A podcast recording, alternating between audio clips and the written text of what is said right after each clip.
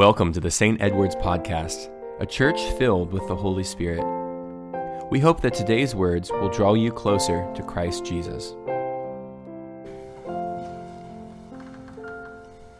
Last week and this week, our first readings, our first lessons come from the Old Testament book of Amos. Amos was an 8th century BC prophet to the northern king- kingdom of Israel. It is a small book of the Bible, nine chapters in total, one of the so called minor prophets, because it's small, not because it's not as important. Unless we have been intentional in studying the book of Amos, it is usually one of the books of the Bible that the majority of us probably know very little about. I'm sure if I stood on your way in this morning and said, Tell me about the book of Amos, most of us would probably struggle.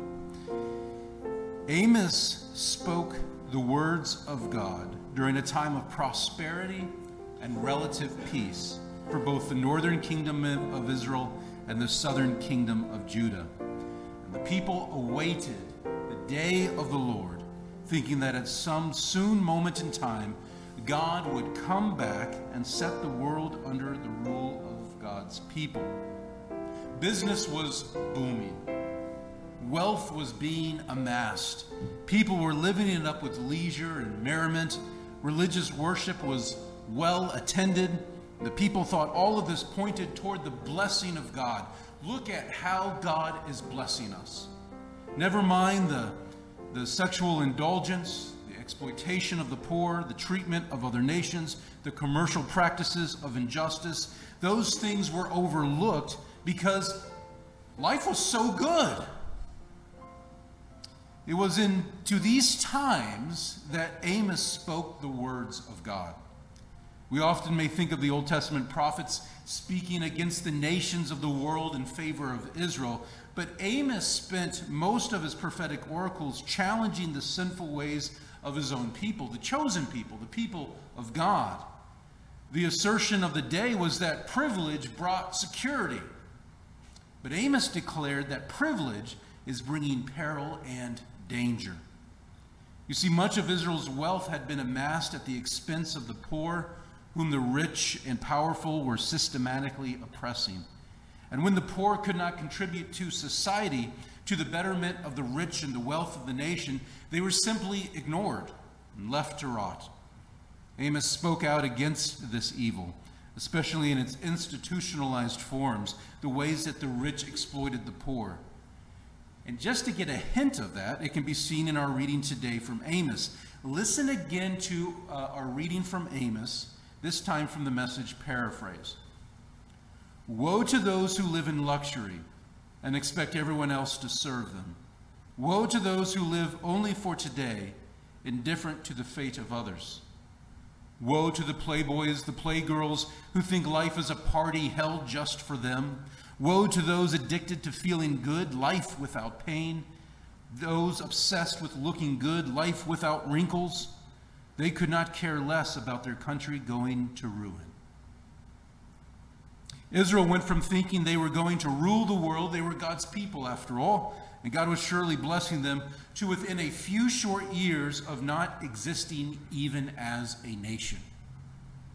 While the Israelites worshiped and pronounced that they were entering a golden age, Amos stepped up and said, in fact, they were facing great judgment and ruin because of their lack of care of people and other nations.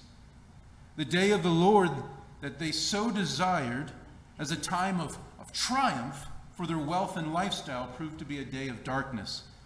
And Amos prophesied around the time of 750 BC.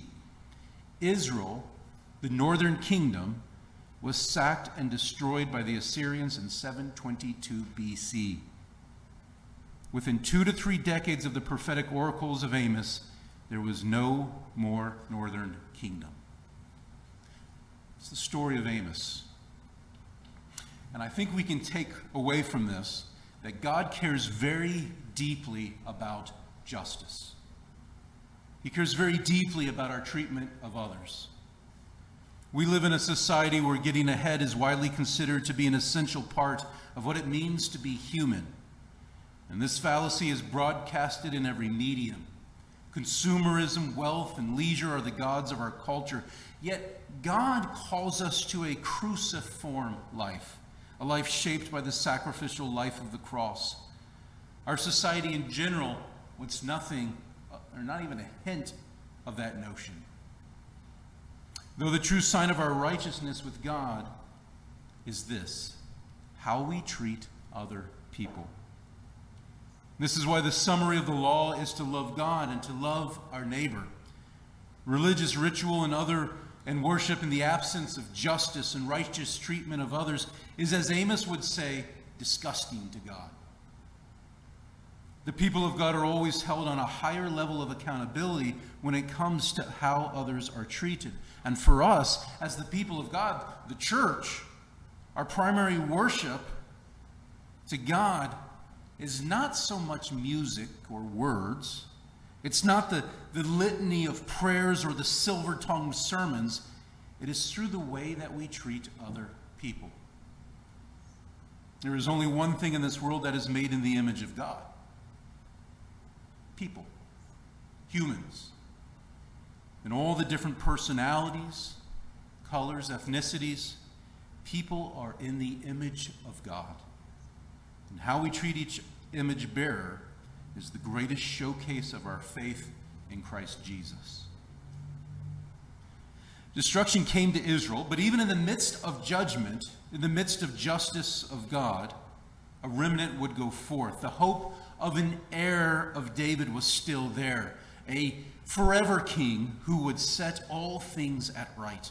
And we know this person to be Jesus Christ, who came and lived and died for all of humanity, so that all would be invited to be with our Creator God forever. God cares very deeply about sin. God cares very deeply about justice. And God is also a God of love and mercy. As our collect reminded us so well today when it said, O God, you declare your almighty power chiefly in showing mercy and pity. Think about that. It's such an amazing prayer.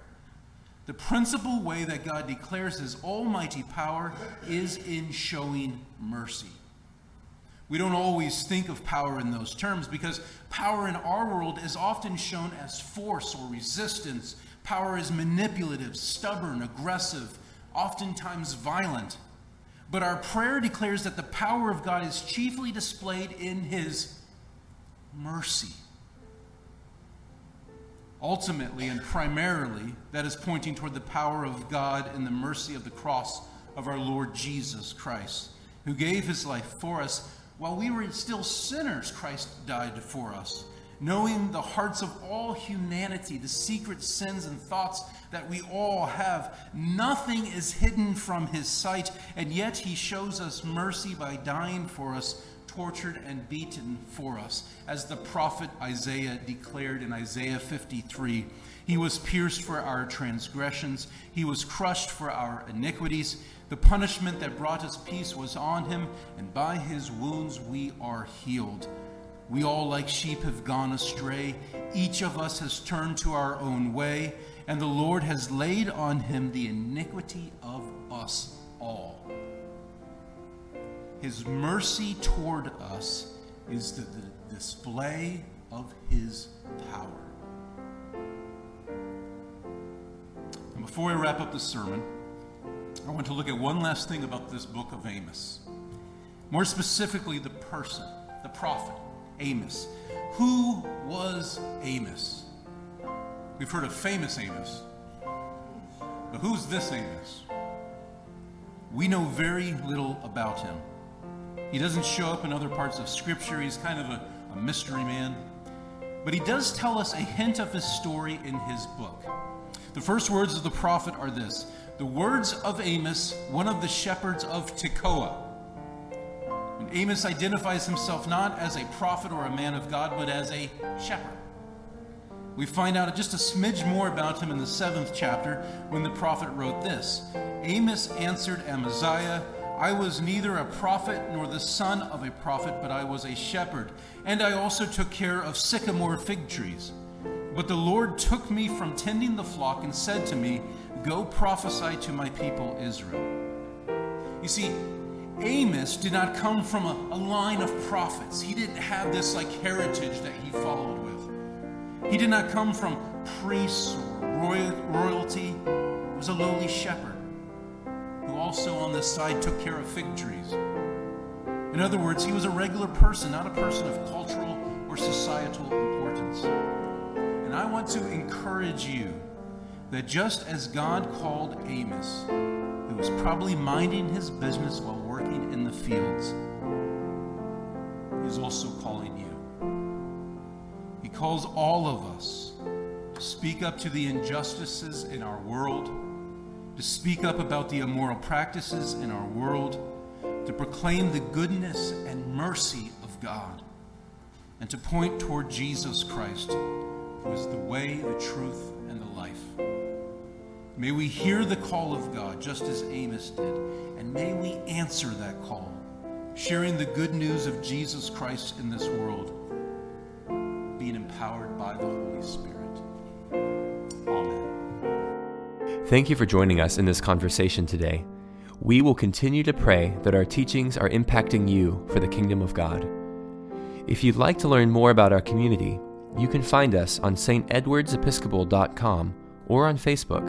And of course, we'd love for you to visit us in beautiful Mount Dora. May God's grace fill you as you go in peace.